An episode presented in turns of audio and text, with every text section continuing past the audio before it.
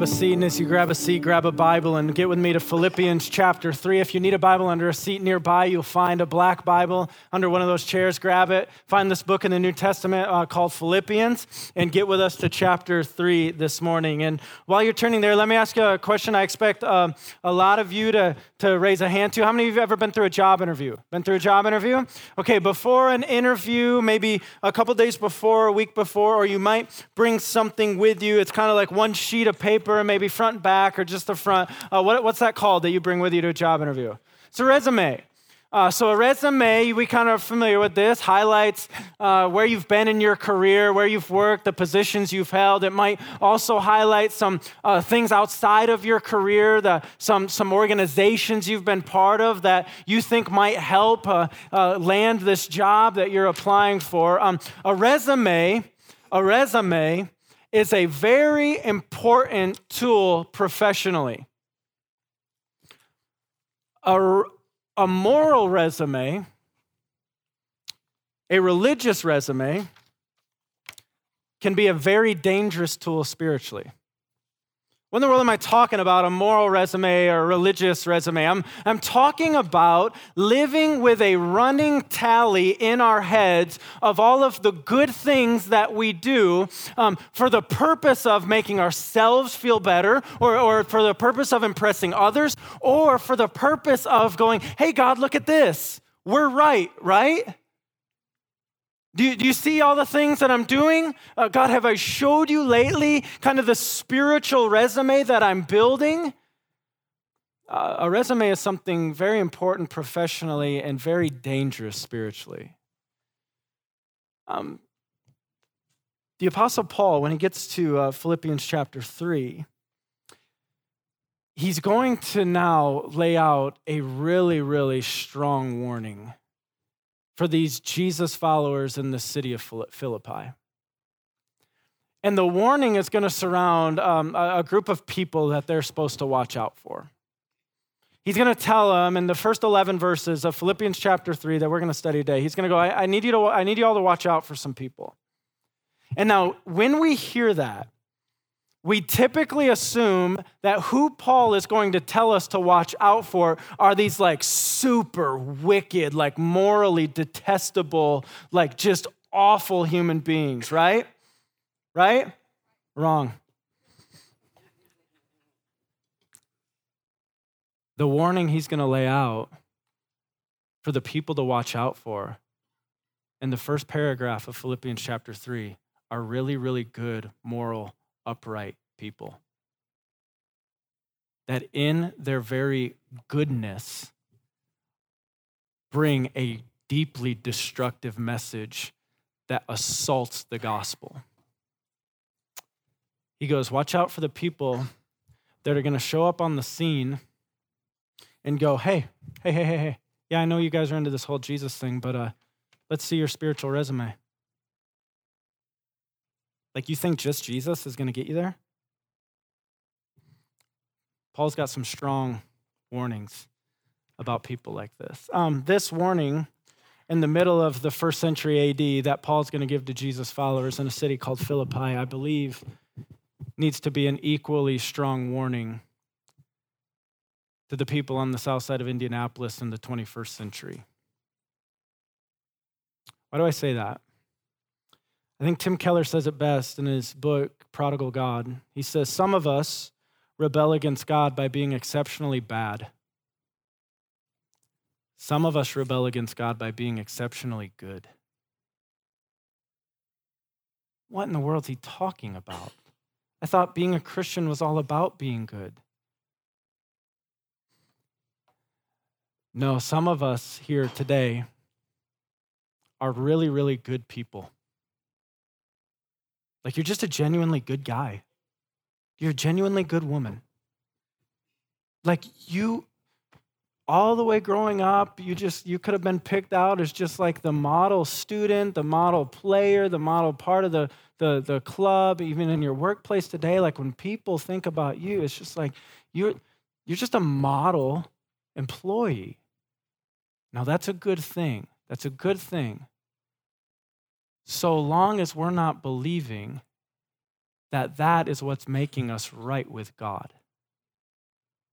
Some of us in here today, it's our very moral goodness that's the highest hurdle keeping us from our deep, deep need, keep us from seeing our deep, deep need for a Savior.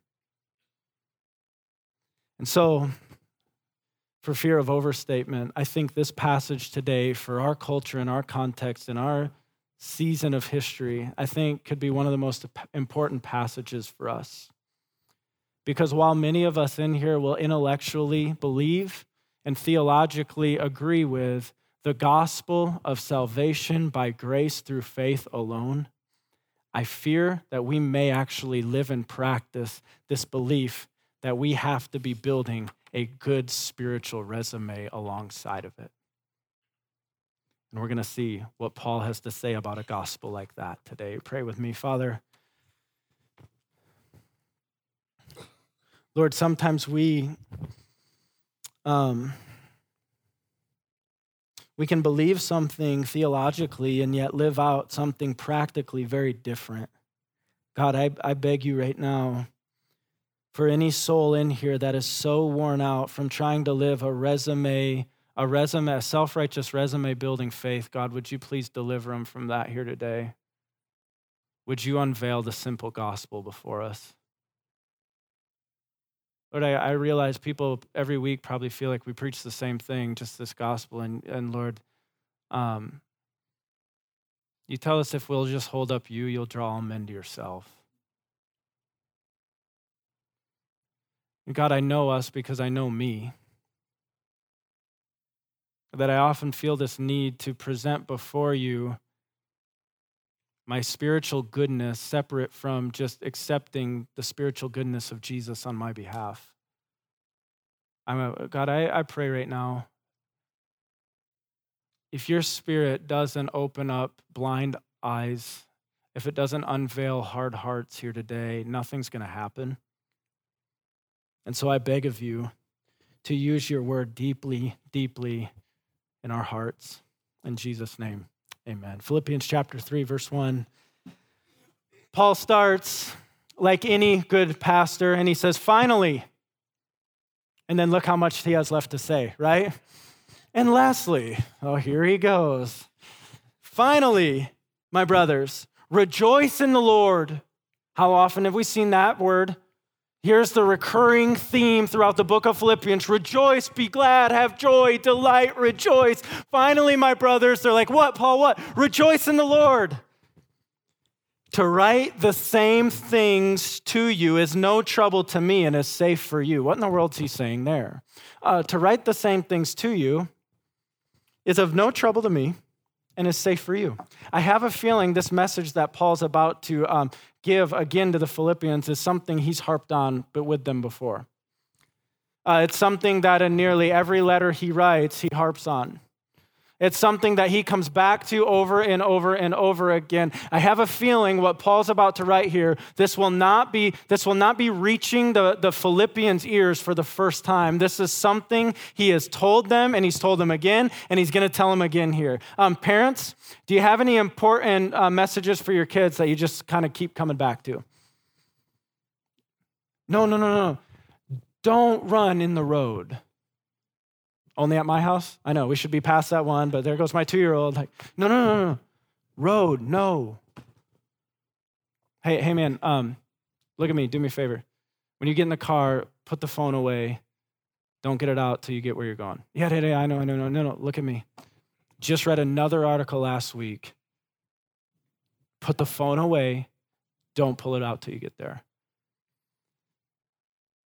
Teens, your parents have any recurring messages for you? They keep coming back to you?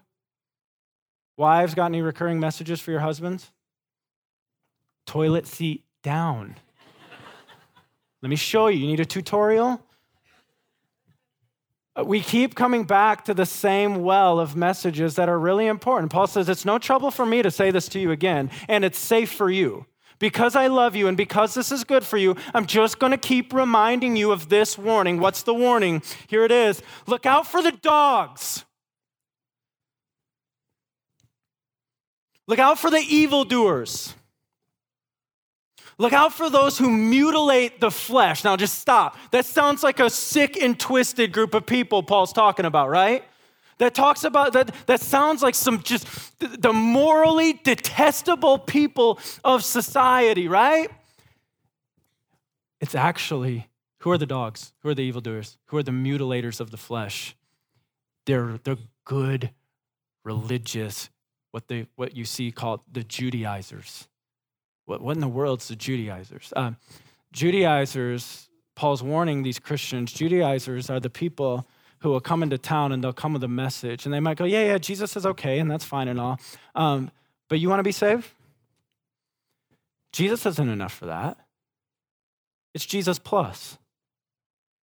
Jesus plus. Jesus plus what? Um, you, you, you want to be saved? It's Jesus. Well, let me see your resume. It's Jesus plus the morally good deeds that you can show me on your resume. You, you want to be saved? Wait, you're not, you're not following the Jewish dietary laws? Oh my goodness.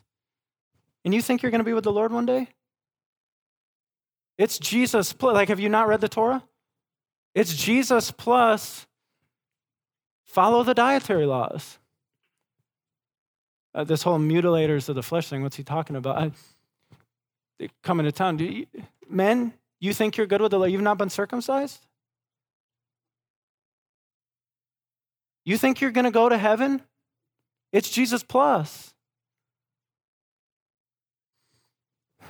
And Paul says, these people who will come and who will oppose the simple truth of the gospel of salvation by grace alone through faith alone and bring a gospel of Jesus plus. You want to know what they are?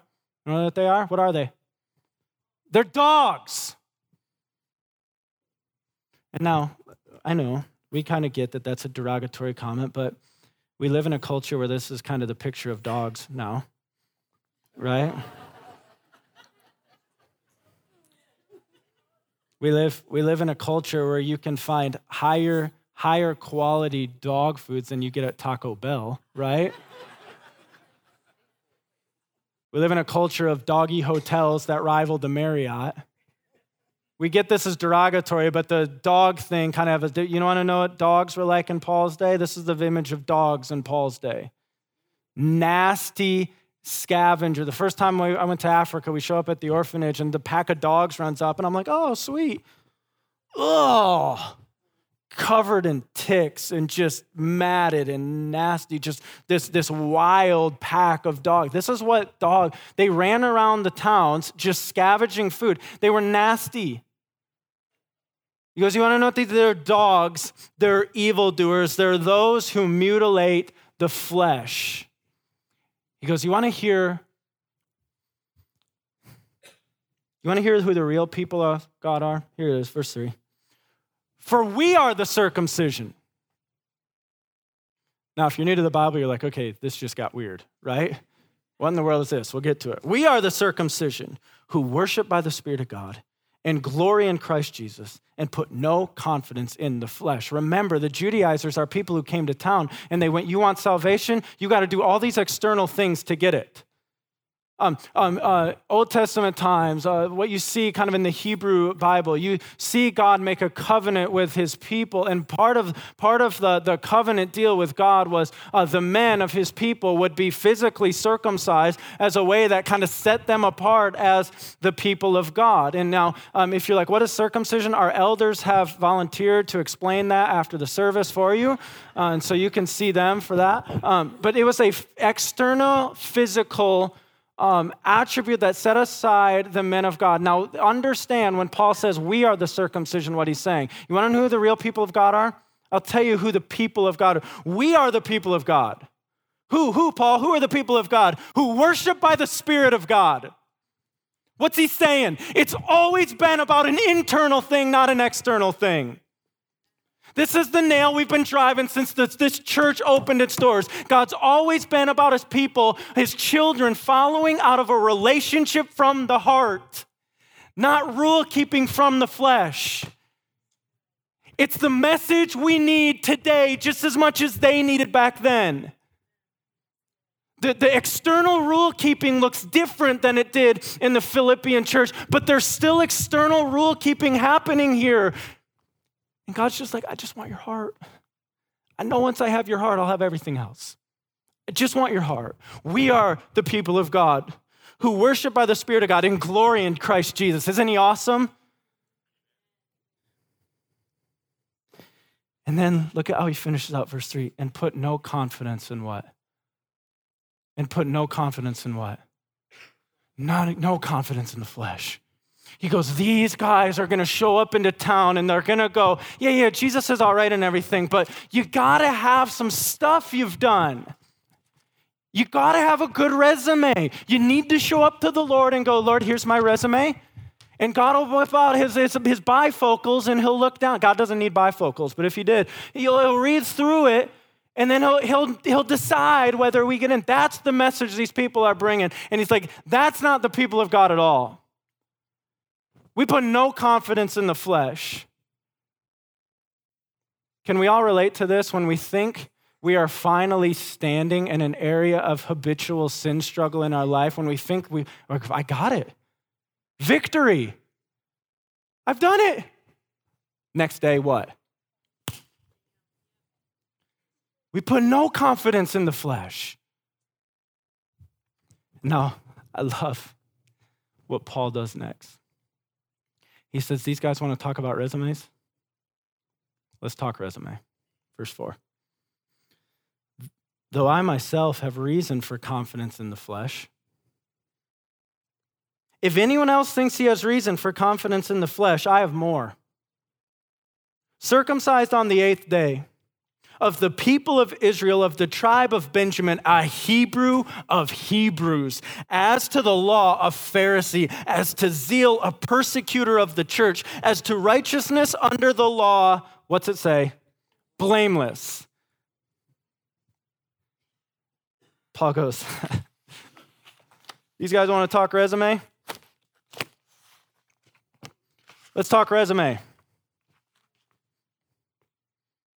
Paul's resume I came from the right religious family line. Let, us talk, let's talk resume of the family I came from. Um, circumcised on the eighth day means Paul was born into a Jewish home. A customary that on the eighth day, the Jewish boy would be circumcised to adhere to their religion. Um, I, am an Israelite. I'm an Israelite from the tribe of Benjamin. He knows the tribe he descends from. And then he says, a Hebrew of Hebrews. He goes, I came from the right family line. Uh, Paul says, I was, I've always been a part of the right religious groups. He goes, as to zeal, a Pharisee. Like the Pharisees were fanatical legalists. They followed things externally to the T. Like they'd be fasting like two times a week. The Pharisees, like, you want to talk about being a part of the right religious groups? Um, as to zeal a Pharisee. And then he's like, um, um, um, as to the law, last word of verse six, what was it? Blameless. What? Something like 613 laws in the Torah. Paul goes by the letter of it, by the letter of it, by the external letter of it, blameless. He goes, You want to talk resume? You want to talk self righteous spiritual resume? He's like, I am the poster child of self righteous, build your own righteousness, spiritual resume. I just want to stop right here before we move on. I want to step out of Paul's resume and I want to step into our resume. This isn't true for all of us in here, and yet I know it is true for a handful of us in here that we can say, like Paul, let me say it like this. I often, uh, I often like will be talking to people and I'll go, hey, tell me when, when did Jesus become Lord of your life? When did you, uh, by faith, trust him for salvation? And, and they'll go, I, I grew up in a Christian home. I grew up in a Christian home. And now, this isn't what always people are saying. Sometimes they'll get around to when Jesus became Lord, but sometimes they don't. And they just go, I grew up in a Christian home. what they're saying is they're, um, I came from the right religious ministry. I came from the right religious family line. Um, hear, hear this now. There are a lot of unbelievable things we can inherit from our parents, including parents who disciple us and bring us up in the training and the admonition of the Lord. Um, but you don't inherit your parents' personal faith in Jesus Christ. You're not going to stand before the Lord one day and He'll go, I never knew you. And you're going, You knew my parents? You knew grandma? I know I never knew you. Like if we're building any sort, I'm not knocking, like pray, I came up in one of these homes. Praise God that we grow up in Christian homes. I want my boys to grow up in Christian home. But if we're clinging to the right family line as a way of being right before God, we're missing the simple gospel. Uh, Paul goes on to say I was right, part of the right religious groups. I also talk to people often. I go, tell me when Jesus Christ became Lord of your life. And you go, I always grew up in the church. Translation, I grew up in the right religious groups.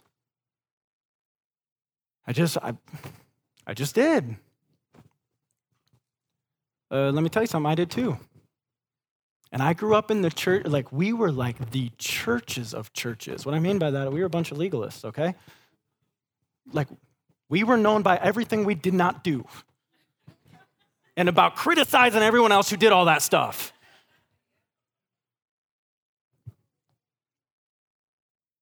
Guys, I missed it. I did. I did. I mean, I knew it all intellectually, but the Lord had to take me out of where I grew up and into where His Spirit dwells a little heavier, the Hoosier State, right? To Wabash College, and for the first time opened my eyes to the simple gospel. So thankful for my family, so thankful for those churches. But I was clinging to them as a religious resume builder, and the Lord was like, no, no, no, no, no. Um, Paul says, I, was, I did the right religious actions. As to the law, I was blameless. Um, uh, some of us are clinging to right religious actions as the way to be right with God. Uh, you grew up, and, and if teachers or coaches or whoever would have picked the good kids out of the group, you would have been picked, and now you're, in a, you're an, an, an exemplary employee. And, and man, like when people just think about it, they're like, oh man, what a great guy. What just a great woman. I go back to what Tim Keller said. Some of our rebellions against God are not in that we're exceptionally bad, it's that we are exceptionally good. And when we hear a gospel message of going, you've sinned, you need to repent, you need to turn, you need forgiveness of Jesus Christ, you're like, forgiveness? I mean, I know I'm not perfect, but forget for what? I'm a pretty good guy.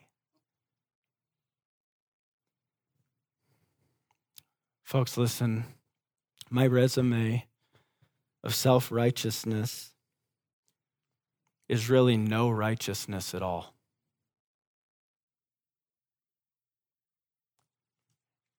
Paul is about to lay down the value of everything he has just unpacked here. Let's look at what he says about it as to zeal a persecutor of the church, as to righteousness under the law, blameless. Verse 7 But whatever gain, look, look, look, look, whatever gain, whatever gain I had, I counted as loss for the sake of Christ. Indeed, I count everything as loss because of the surpassing worth of what's the word? What's the next word? The surpassing worth of knowing Christ Jesus my Lord. For his sake, I've suffered the loss of all things, and I count them as rubbish. You know what that word means? Thank you. As my two year old would say it, literally, this is a kind translation in English. To translate it trash or rubbish or garbage is kind. In the words of my two year old, what Paul really says here is it's poo poo. He goes, Listen, I was living for this. I'm walking down the road one day and I meet Jesus. Jesus meets me. And after that, you know what all this is worth?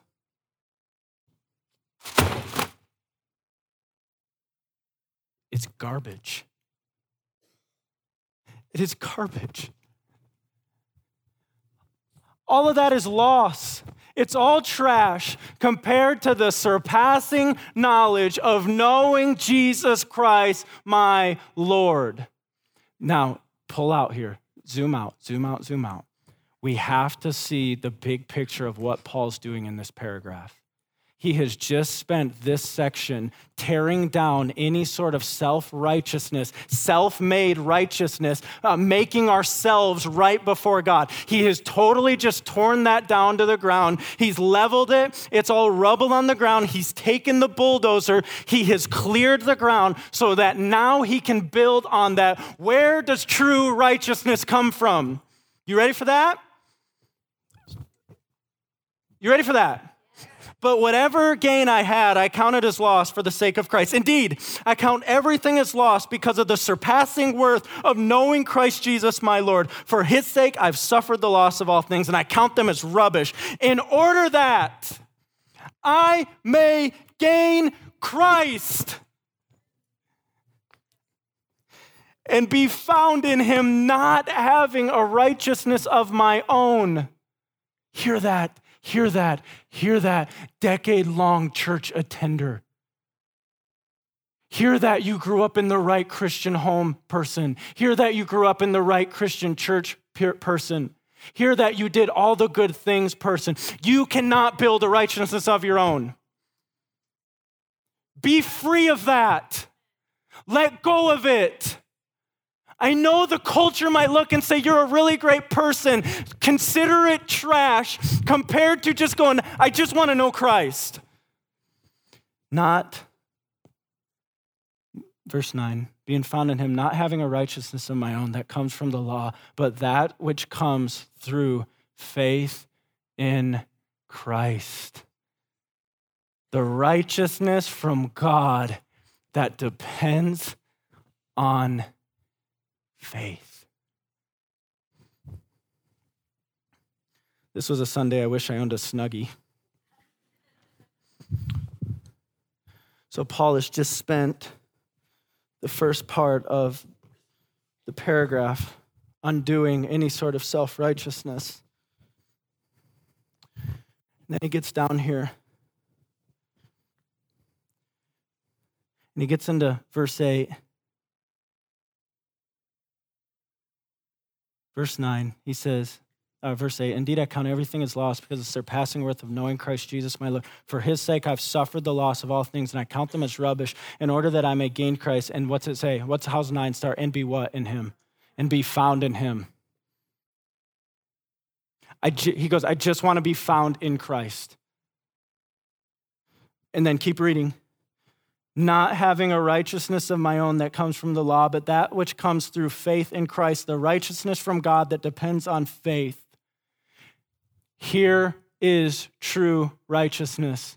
Nothing we can earn, nothing we can put on a resume, nothing we could build. But in faith, when we come to Jesus Christ as Lord, the, our good Heavenly Father doesn't only take the penalty we deserve for our sin, He wraps us in the righteousness of His Son, so that in a way that I cannot even comprehend in my finite mind, when my Heavenly Father gazes down on Brock Roger Graham, He does not see me in all my wickedness. He sees me clothed and covered in the righteousness of His Son, Jesus Christ.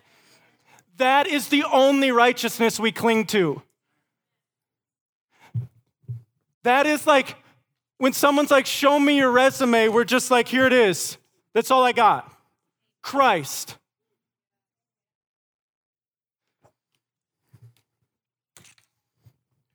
Could you focus if I preached in this the rest of the time? And then he goes on to say at the end, verse 10, because of this, oh, that I may know him. Come on, hunger for him, thirst for him, that I may know him. That word know comes from the Greek word gnosis. It is not an intellectual knowledge of, it is an experiential knowledge of that comes only through participating in. Come on now. Not an intellectual knowledge of. Um, we know about Andrew Luck. Ain't none of us know Andrew Luck. If you do, I want to meet you. Um, we, we know about Tom Hanks. None of us know Tom Hanks. So many people are growing up in our culture knowing about Jesus and thinking they're good with Jesus when they don't know him. Gnosis. That I may know him. And the power of his resurrection, the same spirit that rose Jesus from the dead dwells in us. That I may know him and the power of his resurrection. Then this is where he gets crazy again on us and may share his sufferings. If suffering means I get to know and be in fellowship with Jesus more, let me suffer. And then more crazy is coming, becoming like him in his death. If my life ending on this earth means I get to fellowship with Jesus in a greater way and then stand before him and know him face to face. Let me die. That I may, that by any means possible, don't get confused by this, I may attain the resurrection from the dead. That's not Paul working to attain. That is, that what's been attained for him through faith in Jesus Christ, that I may experience that. Listen to me if you're brand new to this whole Jesus thing, if you don't know how in the world you walked into a church today, listen to me. If you've walked, if you've darkened the doors of churches for decades, listen to me. Here's the truth. I can only be right with God through knowing Christ by faith. Any other righteousness that we're trying to build is no righteousness at all. The only righteousness that makes me right with God is this gift of Jesus Christ, righteousness to me, and me accepting that gift through faith. And so when, G, when our loving Heavenly Father looks down, he peers down on someone covered in the very righteousness of his Son. You guys, this is the joy of the gospel life. We can, we can rest. We can stop our striving to build a great resume. Because this, my resume of self righteousness, it's what? It's what? It's garbage.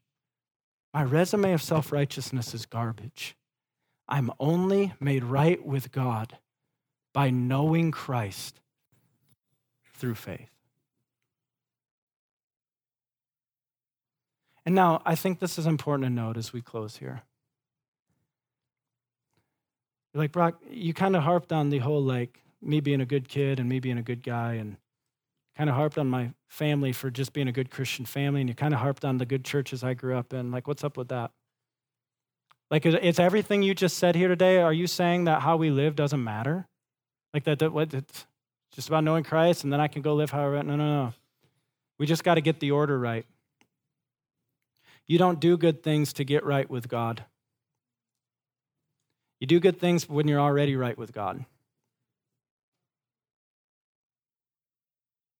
And if you're new to Christianity here, or if you're seeking it out and you're trying to figure out, do I want to follow this Jesus? Let me uh, hear this clearly. Christianity is not about doing good things. Like, what? I thought it was, no, no, no. Christianity is about knowing the good one. And once you know him, he's going to rock your world. You will not be the man you once were. You will not be the woman you once were because he comes in and he changes you from the inside out. And your life will start to look like day by day, modeling after the Savior that you follow, Jesus Christ. I'm passionate about this that the people of Harvest are not just checking the church box on Sunday trying to build a religious resume. I'm passionate about this that the people of Harvest aren't just doing their spiritual disciplines every day as a way to try to see God. See what I'm doing? I'm passionate that we taste and we know that the truth of the simple gospel is we trade the sin and shame that was all ours in exchange for a righteousness that was all his. And it's the only righteousness we're clinging to to make us right with a good heavenly Father. Amen. Father, I come before you now.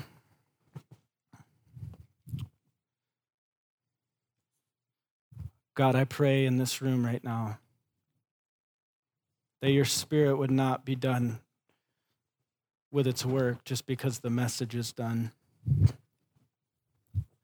Lord, certainly I pray for those just dipping their toes into the faith for the first time or trying to figure out what this is all about. But Lord, more than that, I pray for the man or the woman who knows so much about you, who grew up in the right families and grew up in the right churches and did the right things and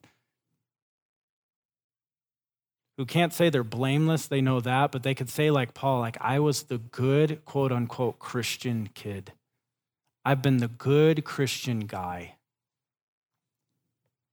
Lord, I pray for that person who can say that and they might not even know you. Lord, my heart is not to leave, let people leave questioning their salvation, but Lord, my heart is that some of us in our exceptional goodness,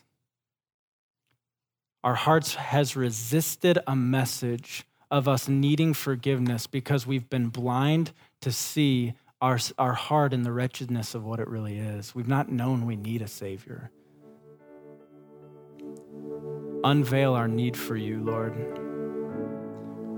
We might be the most exemplary person in our workplace or on our block, in our family.